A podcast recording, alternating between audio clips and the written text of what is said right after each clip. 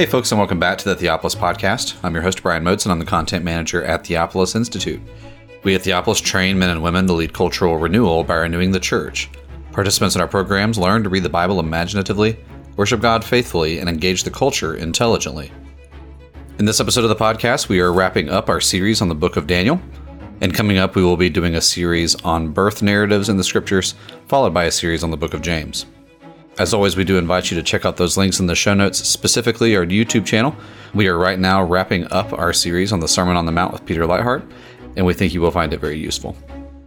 We want to thank you so much for listening. We hope that you enjoy this retrospective on this book. And here are Peter Leithart, Alastair Roberts, and James Bejon discussing the book of Daniel. Welcome to the Theopolis Podcast. I'm Peter Leithart, and I'm here today with James Bejon and Alastair Roberts. Jeff Meyers, who is usually with us, is finishing up a sabbatical from his pastoral responsibilities and uh, is spending some time at the beach and uh, will rejoin us once he's all revved up and rested up.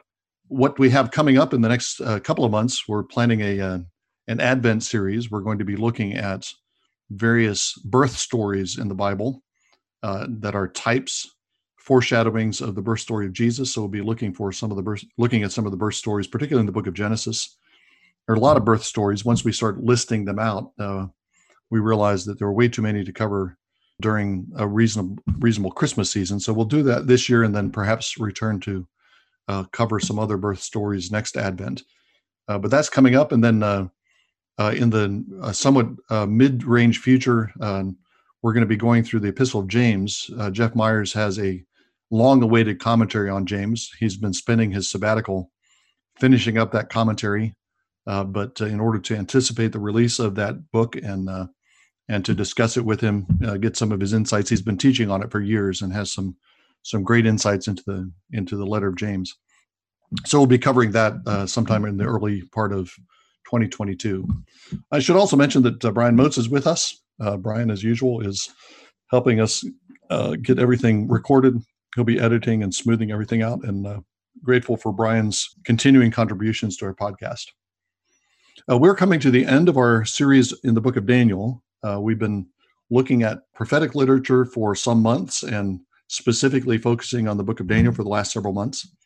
Uh, and we completed uh, daniel chapter 12 in the last episode. So uh, what we're planning to do during this episode is just talk about some of our highlights things we learned or things that became clearer to us during the course of our uh, studies together, questions that remain about the book of Daniel, things that we want to explore further, and so on. I'll start with one thing that I, I noticed as we went through the early chapters of Daniel. There are three sequential chapters about Nebuchadnezzar, where Nebuchadnezzar is the principal character. There's uh, chapters two through four, uh, Nebuchadnezzar's dream, which Daniel comes and interprets, and then Daniel is elevated. Then Nebuchadnezzar builds this image and commands everyone to bow down on pain of death. That's in chapter three. And then in chapter four, Nebuchadnezzar has this another dream of himself as a an imperial tree that's cut down. And again, Daniel interprets that for him. But Nebuchadnezzar goes through this experience of being reduced to bestial status, and then he's elevated again, recovers his senses uh, when he humbles himself before the Lord and uh, becomes uh, again becomes a man. Uh, I, I, hadn't recognized that those chapters as a as a sequence previously, and it's something that we noticed. I noticed as we were going through those chapters early on in our studies in Daniel that in some ways it looks like uh, Nebuchadnezzar is um, it's fits and starts, and there's some of that some of that going on. He he seems to come to some kind of insight, and then he he has a slide back. He comes to some kind of insight again, and he has another slide back. Um, but it's also, I think, a it's a sequence of it's kind of a more linear sequence of events in Nebuchadnezzar's experience. Uh, he does homage to Daniel at the end of chapter two, and he announces that Daniel's God is a God of gods and a Lord of kings, a revealer of mysteries. He acknowledges Daniel's God, but not with the same kind of oomph, the same kind of power, and uh, uh, the the way that he announces at the end of chapter four. Uh, he, when his reason returns to him, he blesses the Most High uh, says that his dominion is an everlasting dominion. His kin- kingdom endures from generation to generation. He does as he wills in the host of heaven among the inhabitants of the earth. So there's this gradual recognition in on Nebuchadnezzar's part of exactly who he's dealing with. Uh, from chapter two on, when Daniel first reveals the dream to him, he realizes that this God is special, and Daniel is special because he has the spirit of this God in him. Uh, Yahweh is special because he can reveal mysteries, but not until he comes to the end of that sequence do we have something like a full uh, confession of the primacy and the preeminence of Yahweh. Uh, that, that sequence was sequence was interesting. That I something I hadn't noticed before, and I, that raises a larger question, Daniel, that uh, I think is worth repeating. There's been a lot of talk about the church today being in kind of an exilic situation, taking the letter of uh, Jeremiah 29 as a kind of paradigm for Christian activity in the secular West. Believers are in many countries, uh, active believers, I should say, are in many countries a minority, uh, and uh, we're called to uh, settle in, to uh, seek the peace of the city, to have children, to expand. But sometimes that's seen as kind of a, a renunciation of power, of political power. Uh, but but Daniel brings out, as as other books do in that are written about the exilic period, Daniel brings out very clearly that even though Israel is in exile, God keeps raising up Israelites, Jews, to prominent positions in the empires. Uh, and I think that's an important dimension of exilic life. If if the church is in a position of uh, being in exile today in various places in the world, it's not just a matter of toughing it out and being a a powerless minority, but we can expect that the Lord is going to uh, elevate Daniel's and uh, Shadrach, Meshach's, and Abednego's and Nehemiah's and Esther's and and Mordecai's and going to put people in positions of authority, which will provide protection for potentially beleaguered minorities of Christians, uh, and also, as Daniel shows, um, have an effect on the direction of rule.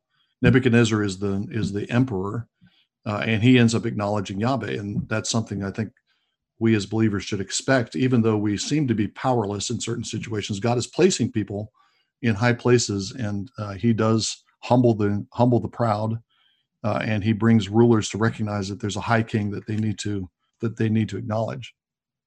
Those broader themes of sovereignty have also really come out anew to me reading through the book of Daniel again over the last few months, thinking particularly about the importance of the background story of Babel and the way in which the same themes are at work here. You start off in the plains of Shinar, and then Israel is brought back to the very beginning of its story, to the context from which and the background against which Abraham was first called.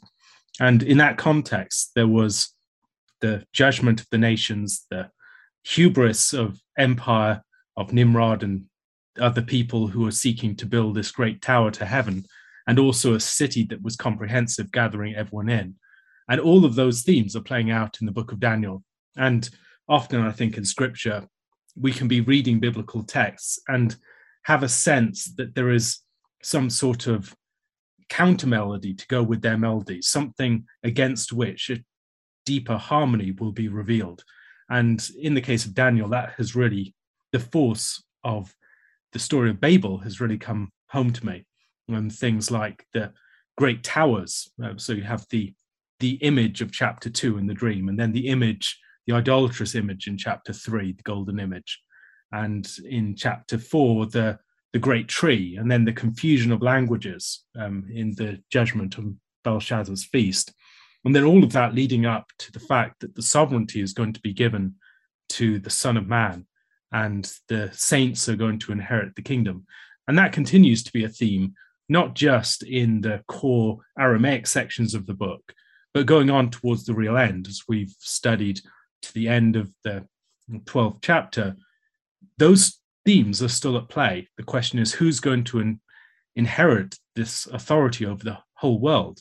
And all of this is returning Israel to that foundational narrative, to the narrative of their call and the backdrop for that. And when they reconsider that backdrop in the situation where it seems like everything has been lost, they've been returned to square one, we're actually seeing that prophecy come to fulfillment and the Lord's sovereignty over the nations being expressed in a far more direct way than they might have experienced hitherto. And when those stories are hung together in terms of that larger background narrative, I think a coherent argument of the book becomes much more apparent. This is all about that great question, all about the themes of the story of Babel, and all about the way in which the purpose of the calling of Abraham is actually going to come to its fruition. Something that's uh, struck me, and I wondered if we could talk over it a little bit, is just the way in which Daniel um, is interested in and portrays empires. That seems to be a, an ongoing theme of almost every chapter of Daniel's writings. And it feels to me that uh, Daniel's portrayal of empire isn't just simplistic or, or one dimensional. There, there these whole array of sort of different streams and different directions of, of, travel under the surface of what Daniel sees, both in his visions and what Daniel experiences. And one strand of that might be a, a tendency to um, totalitarianism and a, a, desire to kind of stamp out um, genuine diversity of, of, thought that we see in sort of chapter um, three. A couple of more strands might be these kind of uh, directions of travel where empires get kind of stronger in some senses and weaker in other senses at, at the same time. So there's all that going on. But at the same time, um, empires are things which can be worked with.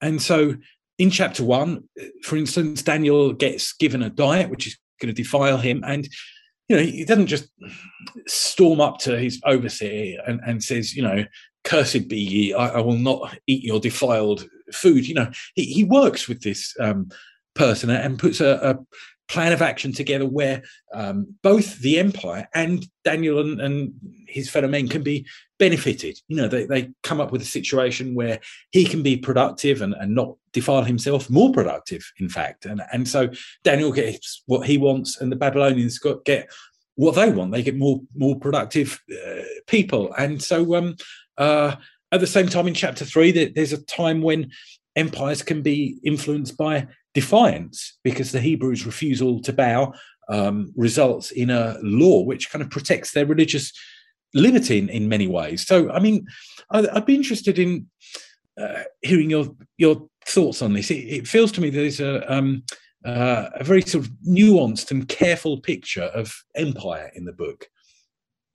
Yeah, I think that's exactly right. Uh, and it, it goes contrary to what you find in a lot of contemporary scholarship, biblical scholarship on empire, um, which is almost uniformly hostile to empire in any form.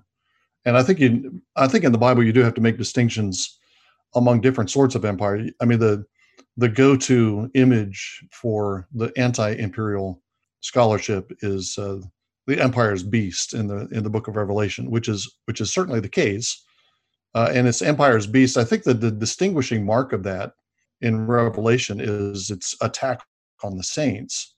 I mean, there are other obviously there are other political features of a of a t- uh, tyrannical empire, but I think the the the standard of dis- the standard of classification or the distinction that's made is that uh, it becomes it becomes a beast. The Roman Empire becomes a beast when it begins to attack the saints and uh, and uh, trample them down. So you have that on the one hand. You also have the empires that you're describing in Daniel, which are different different sorts of empires. They have their uh, flaws and sometimes their idolatries, but uh, they're it's possible to work within them, as you say. They're they're uh, reiterations of Babel, as Alastair was saying. Uh, and you also have, uh, I mean, initially at least, the Babylonian Empire, uh, the Neo-Babylonian Empire with Nebuchadnezzar, is described in in Jeremiah, for example, as it's God's own arrangement. He's the Lord has given nations and all the beasts of the earth into the hands of Nebuchadnezzar. Uh, Isaiah describes uh, Cyrus as a uh, an anointed one. He's kind of a new David figure, and I think that's the in my commentary on Chronicles. I argue that that's kind of the trajectory of Chronicles too. You have a kind of recapitulation of the history of Israel through the Book of Chronicles, ending ending where you expect to see a new David, and what you see instead is a is a is Cyrus uh, he's the anointed figure. He's the servant. He's the one who's going to rebuild Jerusalem. He's going to rebuild the temple. And so you have a different kind of imperial power that's actually uh, supporting and defending defending Israel. Uh, so I think, and that that's the in in certain respects, and you never have none of these none of these uh, these ideal types don't exist in reality in, in kind of pure form but it's uh, that kind of empire is what you have in for example in the late roman empire after after constantine it's an empire still has all kinds of flaws and brutalities that are part of it but it's an empire that is acknowledges officially acknowledges uh, the true god and also um, provides protection uh, and uh, and benefits to the church. So I think, yeah, I think you're exactly right that there's you have to. Speaking of empire in the singular, uh, and condemning empire as in toto, just uh, I don't think that's a biblical perspective on it. I should say that one of my favorite uh, chapters that we talked about, uh, one of the, my favorite discussions was on chapter three. That's the the, the fiery furnace, uh, and there are a number of things that I uh, I jotted down at the time and looked back at my notes and was remembering. Um, James mentioned the interesting fact that you have uh, the just the, the language of the chapter is interesting, especially in this uh, uh, frequently repeated list of musical instruments. When the musical instruments are playing, then everyone's supposed to bow down to the image that Nebuchadnezzar sets up.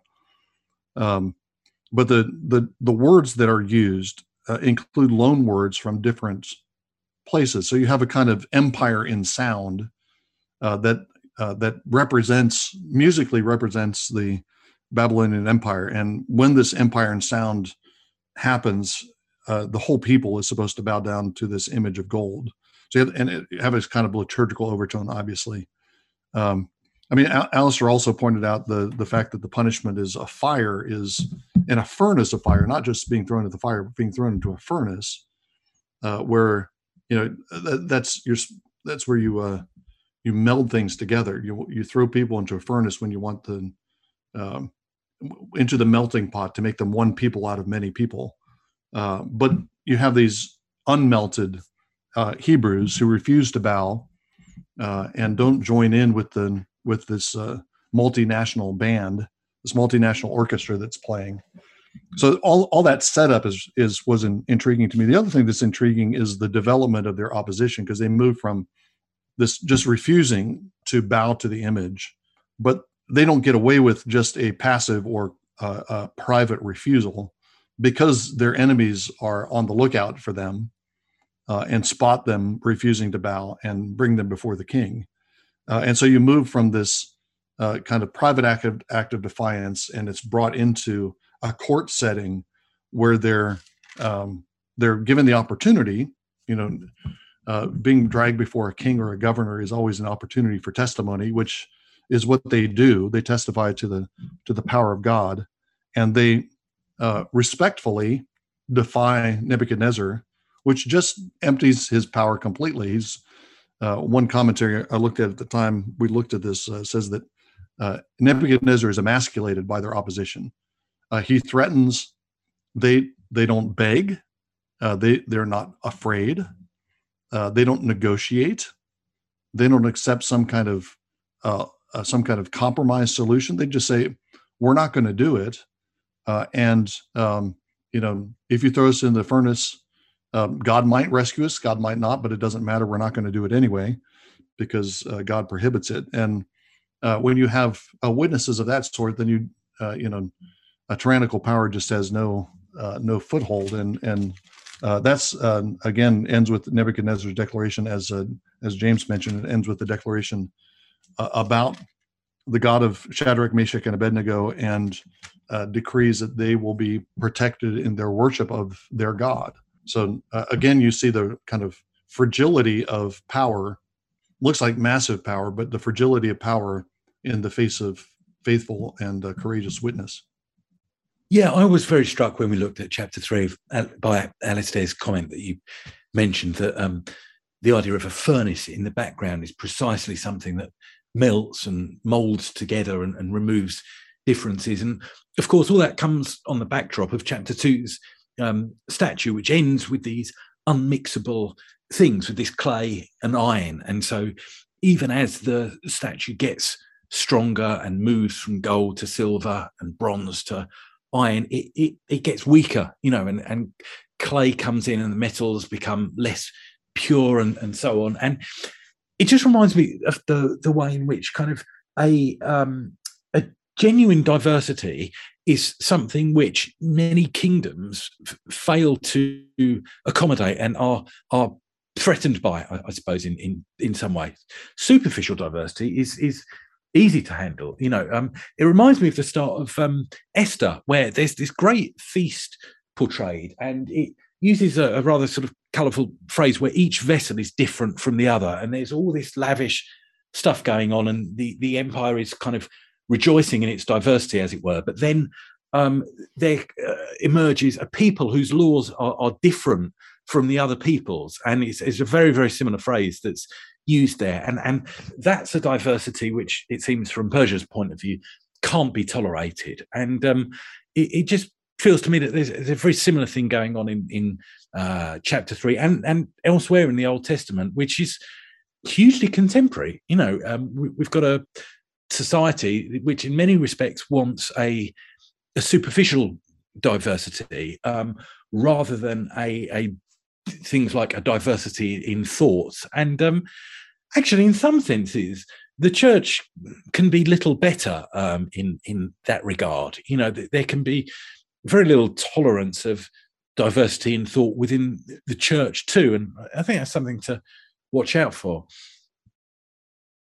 When reading through the story of Daniel, I think another issue that has really become more prominent in my thinking over this last period has been the way that Daniel can represent the people. Daniel stands as one who can speak for the people, for instance, in his prayer on their behalf in chapter 9. He's one who represents the people in a sort of symbolic way. For instance, in the story of the lion's den, he is cast into the lion's den and then delivered in a way that parallels the deliverance of um, Judah from the lion's den of Babylon. And then elsewhere, particularly in the final vision, there are a number of occasions where we noted, for instance, Daniel's falling down and rising up corresponding with the falling down and rising up of the people themselves. And it seems to me there's something about the role of the prophet more generally, where the prophet represents, speaks for, but also can symbolically stand for the people in a way that we can see in a positive and negative sense too. You can think about the story of Abraham, where Abraham plays out in advance much of the story of his descendants, or in the way that Christ recapitulates the whole story of Israel, but then also in negative senses, in, for instance, the story of Jonah, which we look through, where Jonah can stand for the unfaithful prophet of Israel who is cast, who endangers the other um, pagan nations round about because of its unfaithfulness, gets thrown into the deep of exile, but then the Lord prepares this um, sea monster to swallow them up. And that role of the prophet has always struck me as one that, in its positive senses, should be something that we're all aspiring to. We're all to be those who condense within ourselves the identity and the calling of the church more generally.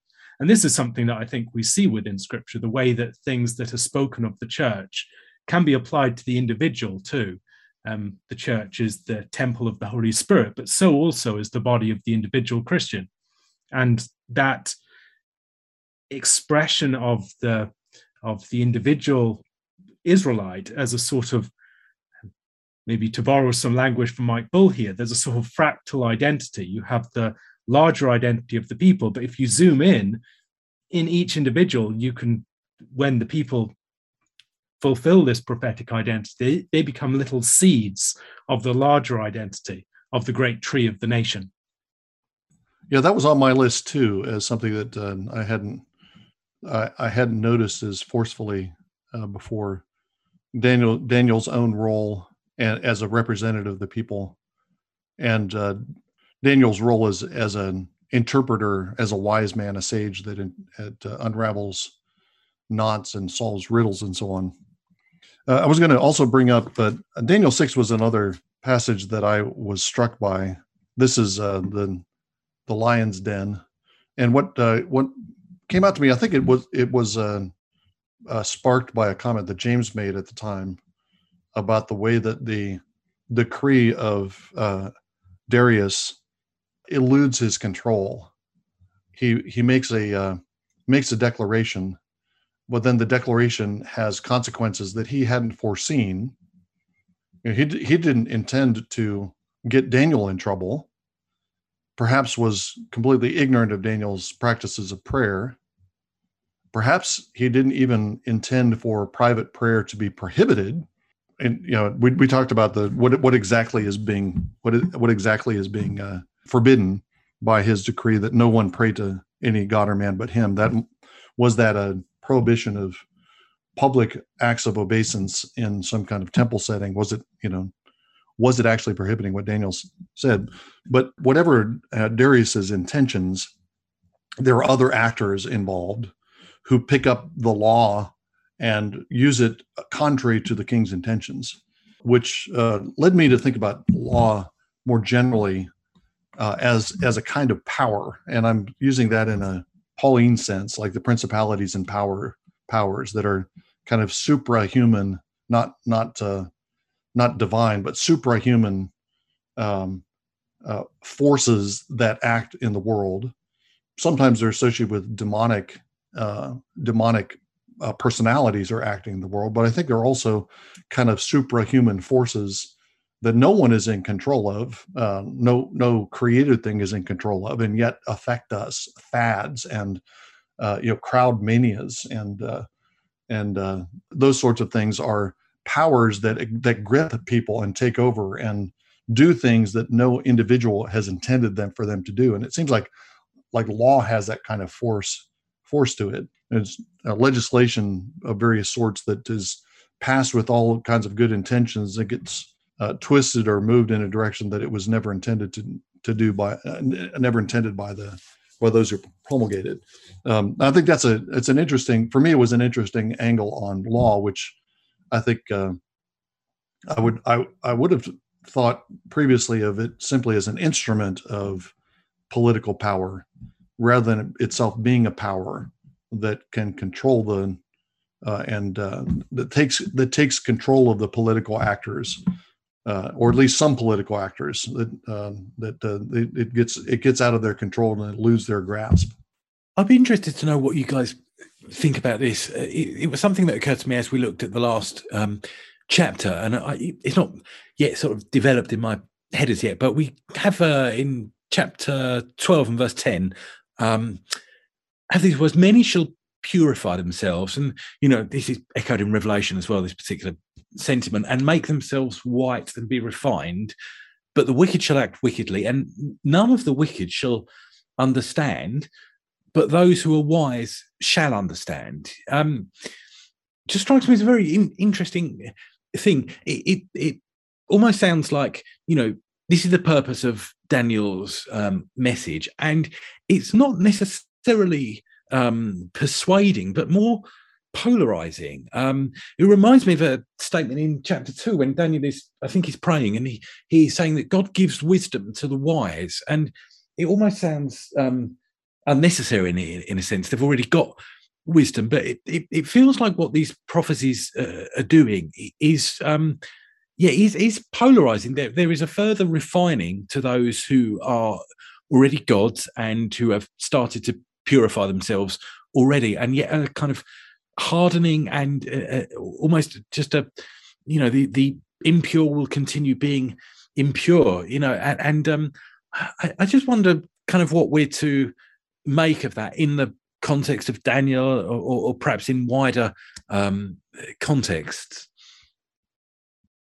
It does seem similar to Jesus' teaching concerning parables that um, to the one who has more will be given, and the one who has not, even what he has, will be taken away. Mm. Right. Yeah, I think too of. Uh, I mean, this is a a thought from Cornelius Van Til, and I, I would cite the uh, parable, the wheat and the tares, and uh, the way that you have wheat and tares mixed in a field, but um, indistinguishable. But over time, they become more distinguishable and they can be sorted at the end, but they're not sortable early on. So you have this kind of maturation. Van Til's point was you have this kind of maturation in both directions. You have wheat maturing maturing as wheat, not maturating, but maturing as wheat, and tares maturing as tares, and each becomes, for Van Til, uh, more epistemologically self-conscious. That's that would be the way he would, he would take it. Well, whether we whether we want to go and make it a, an epistemological issue specifically or not, uh, there's a kind of uh, maturation. I think too the way that again Jesus, uh, the the way that Jesus polarizes polarizes Jews, and so by his teaching of proclamation of the kingdom and his teaching about the righteousness of the kingdom, that forces a decision uh, and it forces some to uh, it forces you to ha- decide whether you're going to uh, accept and pursue that righteousness or resist it. Uh, so mm-hmm. he's a sign of opposition uh, the church is a sign of opposition to the book of acts and i think that kind of polarization which leads to an intensification on both sides of the uh, can lead to intensification on both sides of the of the opposition i think that's you know part of the uh, part of the effect of the proclamation of the gospel. And that, that in, in insofar as Daniel is a, uh, a, a revelation of ultimately of the gospel, it's having the same kind of effect. Right, and and Daniel certainly is the kind of person to whom, as Alastair was saying, you know, he he was given um, much, and then more was given to him, and and he went from greater and greater um, responsibility in in Babylon's kingdom, and um, I know you won't need convincing of this, but it obviously brings home just the importance of churches discipling people and, and looking to kind of grow uh, people who can um, stand up um, in, in the context of a difficult um, kingdom rather than kind of being too worried about sort of persuading people who actually have no interest in in receiving the wis- wisdom of God in, in the first place. One thing I'll be interested to hear your thoughts upon is how Daniel relates to a wider community of Jews, because apart from Shadrach, Meshach, and Abednego, when they leave the scene, you don't really seem to have much of a community around him. He's very concerned with the destiny of his nation, but at the same time, he does not seem to be deeply embedded within um, Jewish circles. He's a very faithful um, individual practitioner of his faith, praying every single day on a regular basis. But where do you think the community of the exiles is in relationship to Daniel for mo- much of this prophecy? Uh, just to reinforce the point you're making, this is not an answer to the question, but um, yeah, uh, uh, Shadrach, Meshach, and Abednego disappear. And in the last half of the book, uh, Daniel is receiving visions um, that he alone sees. I mean, we, we're told that at the beginning of chapter 10. He's got other people with him when the man dressed in linen first appears, but he's the only one who sees the vision, and the others uh, uh, run away when when the vision starts. Uh, so um, yeah, he's that's an interesting sequence to me because it he he's got some uh, he's got a at least the, the, four the four cornerstones, the four pillars of the exilic community are there at the beginning, but then it's like the other three disappear, and you you're left at the end with one cornerstone. You, I would expect the movement of Daniel to be in the opposite direction, as in a sense that uh, it would move from, as you have elsewhere, you've got Moses and then Israel go through the same experience, Jesus and the apostles, and so on. But this seems to be moving in a kind of opposing direction, where you start out with a small group of associates, and then that gets trimmed down to a single visionary. That's just that's just stating the problem. That's not answering the question. I think that's a really, really interesting question. I mean, obviously it's only a guess, but I wonder if we, we're meant to see Daniel in the final chapters as plugged into a community who just aren't explicitly mentioned. I mean, we could think of Nehemiah and Ezra, and initially we could get the impression that they're kind of just lone agents, and yet they're not. Nehemiah receives word um, from various people who come from Jerusalem, talk to him about the state of the place, and both of them return to um, Jerusalem with huge numbers of people with them. And um, yeah, I, I wonder if we we are to just assume that they're part of a bigger community. I've always assumed that part of Daniel's motivation in chapter six is the example which he would set to the Jewish people at large in exile if he stopped praying in response to Darius's decree, because he, he does continue to pray in, in a visible way.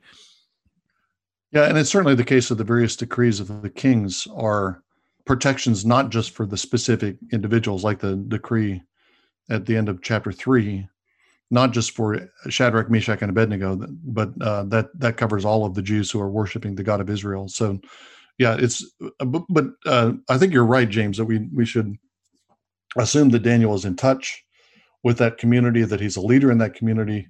Uh, that still leaves a kind of uh, exegetical or literary question of why he's not shown in the midst of the community. What's what? Uh, why is it something that we have to assume rather than something that's depicted? I take it that that's uh, Alastair's question. Yeah, so I wonder also whether this is something that's more general about certain biblical apocalyptic literature. We have maybe something similar in the book of Ezekiel, where um, after a certain point, the other members of the exilic community are not so prominent, or um, in the book of Revelation, where John is in a situation of exile and there's a context of solitude um, for his vision. I wonder whether there's something about that form of biblical prophecy that accentuates the um, process of this the separation of that person. Um, they're set apart as an individual, as um, maybe someone who's supposed to ascend to a height that separates them from others in order later to bring that news back to others. And so Daniel's message is for his people, as in the case of um, Ezekiel or, or John, but as in something like uh, Moses ascending Mount Sinai, they have to do that alone in order that later they would be able to bring back word to others. Yeah, yeah, that's a that's a good point. My, uh, another um, uh, whimsical thought: maybe maybe we're missing Daniel in his community because we we don't have the apocryphal stories of Daniel in our Bibles. You know, uh, he's uh, uh, Daniel and Susanna, uh, Bel and the Dragon, and those other stories have a more more of a more of a social context for Daniel than than our canonical stories. Any other uh, thoughts you want to bring up? I don't want I don't want our series on Daniel to end with that comment. Please. We should probably remark upon the importance of the book of Daniel for um, New Testament thought and um, prophetic vision, because the book of Daniel perhaps is among the most important parts of the background, certainly in the book of Revelation, but also in the Olivet Discourse so many of the um, elements of its prophecies are brought forward in that context. There are other things like the Son of Man. That's one of Jesus' most important sayings in the context of his trial before the high priest. The statement that he makes about himself that hereafter you'll see the Son of Man at the right hand of glory. Um, in a number of these places, I think we get an indication of just how important the book of Daniel was for the um, scriptural imagination of the early church, for Jesus' self understanding, and for that wider context into which they were speaking. Thank you again for enjoying this episode of the Theopolis Podcast. For more information and for more content from Theopolis, you can check us out online at theopolisinstitute.com. We release new articles every Tuesday and Thursday on our blog, so you'll want to make sure to look out for those. You can also find us on Twitter at underscore Theopolis and on Facebook if you just search for our name. If you've been helped, sharpened, and encouraged by this podcast, we'd really love it if you would go to iTunes and leave us a review. It just takes a few seconds, and it really will help us along in getting our content in front of new listeners. That's all for now, friends. We really look forward to being with you all again in the next episode. And as always, thank you so much for listening.